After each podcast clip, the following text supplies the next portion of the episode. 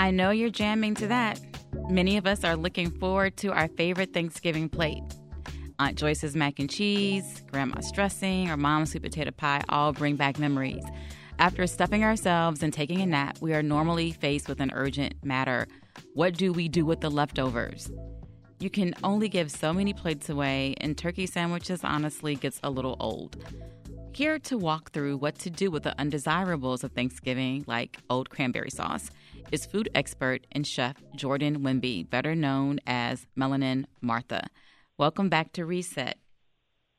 Hi, how are you? Good. So, what dishes first are you excited to make for Thanksgiving? What's your table spread going oh. to look like?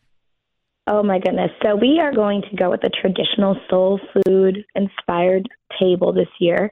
Um, this is actually my first year cooking, not doing all the cooking myself, but I'm actually going to be cooking with my mother in law, and she's going to be sharing some of her family recipes with me. So I'm very excited about that this year. So we're doing some baked macaroni and cheese, some candied yams. I'm doing a collard green medley, some roasted turkey. Um, we're going to have sweet potato pie, pumpkin pie, and some other little accoutrements in there as well. Sounds delicious. I haven't had lunch, so my stomach is growling just listening to that. um, so let's tackle how leftovers are even created in the first place. There's no sure way to gauge on how much food to prepare for the holidays. So, how can people on the front end avoid excess food and potential waste? Yeah, that's a great question. That's something that I'm still, even as a chef and someone who's been cooking for quite some time, is also trying to navigate. I always find myself with a lot of leftovers. Um, I think we have this perception that people are going to eat a lot more than they actually do.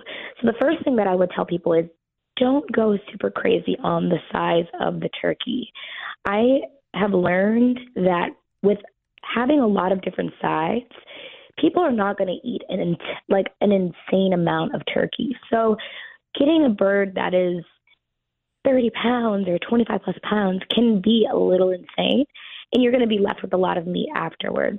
So, stick with a moderate sized bird is the number one thing that I always try to focus on when I'm making Thanksgiving dinner.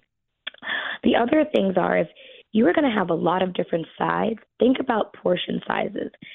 So if I'm going to have a lot of different things to offer my guests, do I need to make an insane amount of each one of those things if they're going to have six plus items on their plate? So, for example, I'm probably going to make a smaller pan of mac and cheese, a smaller pan of collard greens and yams, just because I know that people are going to be eating a lot of different things um, I think a lot of the time we think, oh, so many people equates to needing a large quantity of everything. But in hindsight, is having a lot of different things to choose from and keeping quantities fairly reasonable. Turkey is the most obvious Thanksgiving dish. But how do we mm. jazz up leftover turkey beyond slapping it between two pieces of bread? That's a great question. So, some of the things that I like to do is um, well, one, I know zhuzh up your sandwiches. If you are planning on using a sandwich, zhuzh it up. You know, I like to do turkey paninis or turkey grilled cheeses and things like that. But if you're not a sandwich person, think about turkey pot pies or using it in um doing like one pot dishes like uh yeah, turkey pot pies or mixing it in with a pasta. So really thinking of other ways as a as what would you use if you were using chicken? Like, what would you make if you were using chicken? I should say. You can usually substitute any bird with turkey meat. So that's really my rule of thumb um, for that particular thing. Sometimes I'll even fry my turkey after, like I'll bread it a little bit and then make some turkey tenders that I'm gonna like flash fry it or deep fry it really fast. If, you, if, if, you're frying it, do you put a batter on it or do you just like pan sear yeah. it? Yeah. Okay. Yeah, I'll throw a quick batter. And the thing is that the turkey is already cooked. So this needs to be super hot oil in a really quick flash fry situation. Um, but it they taste delicious, especially if you're using dark meat. With breast, white meat tends to dry out a little bit quicker, so that is something to think about. Is that the darker the meat, the juicier the meat. So I tend to love to save left turkey leftovers with using dark meat because that juice and that moisture is like kind of still is sitting inside of that turkey a little bit better than the breast. Um, but yeah, I also like to shred my turkey breast a lot and make like a turkey salad, almost like a chicken salad with Dijon mustard and capers and celery and and um, a little bit of dill, and just eating that with some crackers is phenomenal. And my family will be at my mother in law's house tomorrow, and she makes really, really good dressing. Um, mm. There may not be leftovers, but if there are leftovers, um, you know, what are some what are some sides that can be put to good use? Oh my goodness, some of my favorites. Um, I really love taking. I'm assuming she's going to do a cornbread stuffing. Um, some of my favorites are taking your cornbread stuffing, chilling it in the fridge, letting it get nice and cold, and then sticking it in the oven and baking it until it gets crispy. And I will throw cornbread stuffing, croutons on any salad any day of the week. Mm. It is such a delicious like you get that sweetness, that crunch, that little bit of that little savoriness from all the spices that you're you're using, and that paired with a nice salad dressing or olive oil and lemon and your fresh greens, it's just wonderful. We're talking to food expert and chef Jordan Wimby, also known as Melanin Martha, about what to do with all those Thanksgiving leftovers. So going back to the croutons, how do you do you just like pick them apart to turn them into croutons? Yeah, I will usually I will usually cut my stuffing, cut my stuffing with a knife into little tiny cubes, and then I'll bake them. Let's say at like 475. Toss them a little bit of olive oil so they get nice and crispy and browned. Maybe for like 15, 20 minutes, and you're what temperature? I would probably say let's do 450 on that. Every oven is different.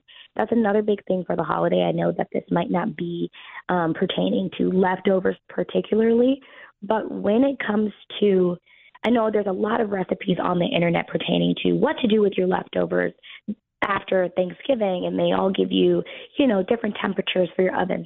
Get an oven thermometer. That's going to be the best way for every oven is calibrated differently. So I would say trust your instincts. For me, my oven usually goes around 450, 475, and I stick them in there for about 15 minutes. But really use your best judgment and use that oven thermometer to help you out. What other reinventions have you come up with?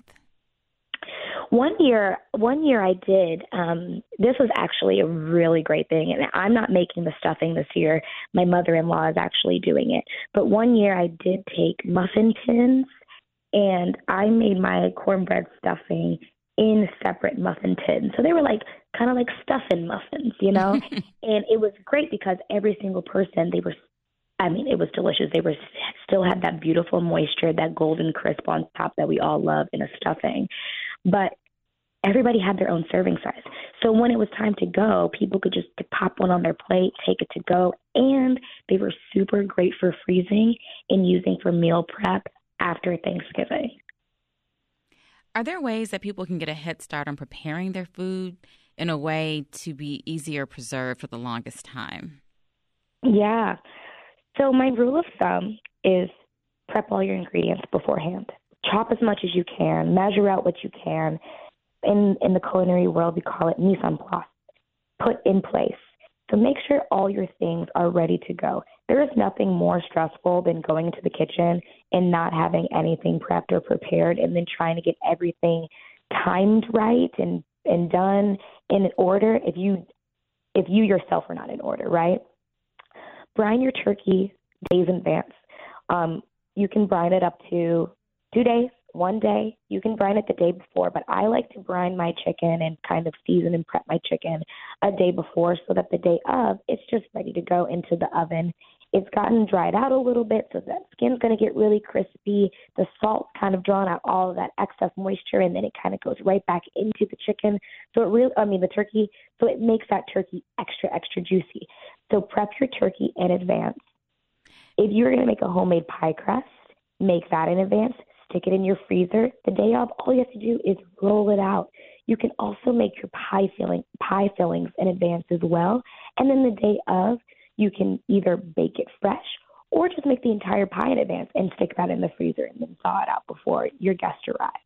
Anything to do with leftover greens, collard greens, mustard greens? Yes.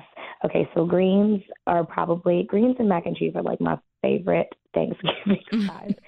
That's like I can pass on almost everything except have a bowl of mac and cheese and greens and be completely content. For me, one thing that I really love to do is take those greens, separate all that extra excess liquid that's in those greens. I'll use that liquid. The pot liquor. The pot liquor. You take your pot liquor. You can even put the pot liquor to the side. Use it to cook your grits for breakfast the, the next day. You can use it to, you know, make a roux, whatever you want. And then take those greens. You're gonna still have a little bit of moisture, but get as much as you can out. And I like to add that to a nice cheesy grilled cheese sandwich. So mm. I have mm. like a collard green, like grilled cheese melt, and it is fabulous. And you can even add your turkey to that too. Okay, I know what I'm doing on Friday. That is a great tip. It's so good. It's so so good. You can also add. I mean, you can also add all of these things to like get creative. I like to take greens sometimes and put them on for breakfast. Put them on top of my grits with an egg and some side toast. You know, grits and greens. I know in the States we are really adamant about breakfast being sweet, but eat your turkey for breakfast. Eat your collard greens for breakfast. Like there is no shame in in having those savory items not just for dinner and not just for lunch. I don't know if you saw there was a TikTok video last year. A woman a mom was telling her kids in the morning, uh, I'm not making breakfast, all those leftovers. Yes, you need to have turkey for breakfast. Yes, you need to have mac and cheese for breakfast.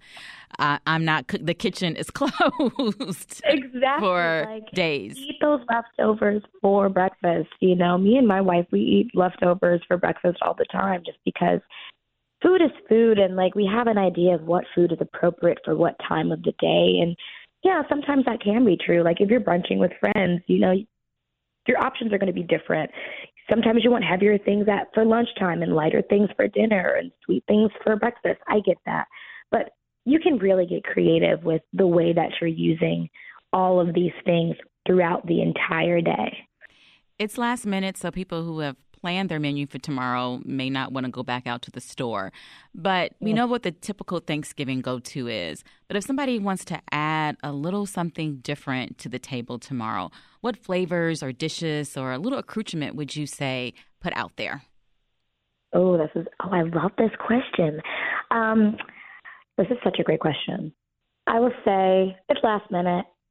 People love cocktails. People love holiday cocktails if you have extra cranberries sitting in your house, you know, add them to a cocktail of your choice. Make a cranberry rum punch or like, you know, if you're planning on doing some sort of fun adult beverage, don't be afraid to throw in some of those lovely herbs that you got for your turkey, thyme, rosemary, cranberries, and make something really festive and fun in your cocktail.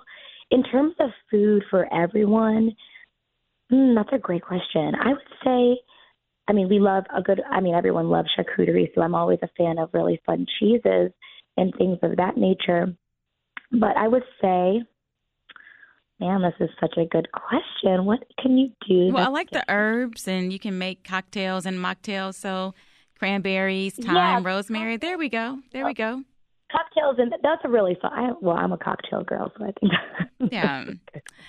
Well, I hope that you have a great Thanksgiving. And I know a lot of us here in studio are like, mm, grilled cheese and um, and collard greens. That sounds delicious. So, uh, quickly, can you tell us about where we can learn more about your food? Absolutely. You are more than welcome to follow me on Instagram at the melanin underscore Martha. Um, you can follow also the my website, which I also post a lot of micro sales. If I'm doing some, mic- sometimes I do micro bake sales, and um, I have lots of pop ups, small small suppers from my dinner club series, and you can find all of those things on my website as well. Great. We've been talking to food expert and chef Jordan Wimby, otherwise known as Melanin Martha. Thank you so much. And that is it for Reset.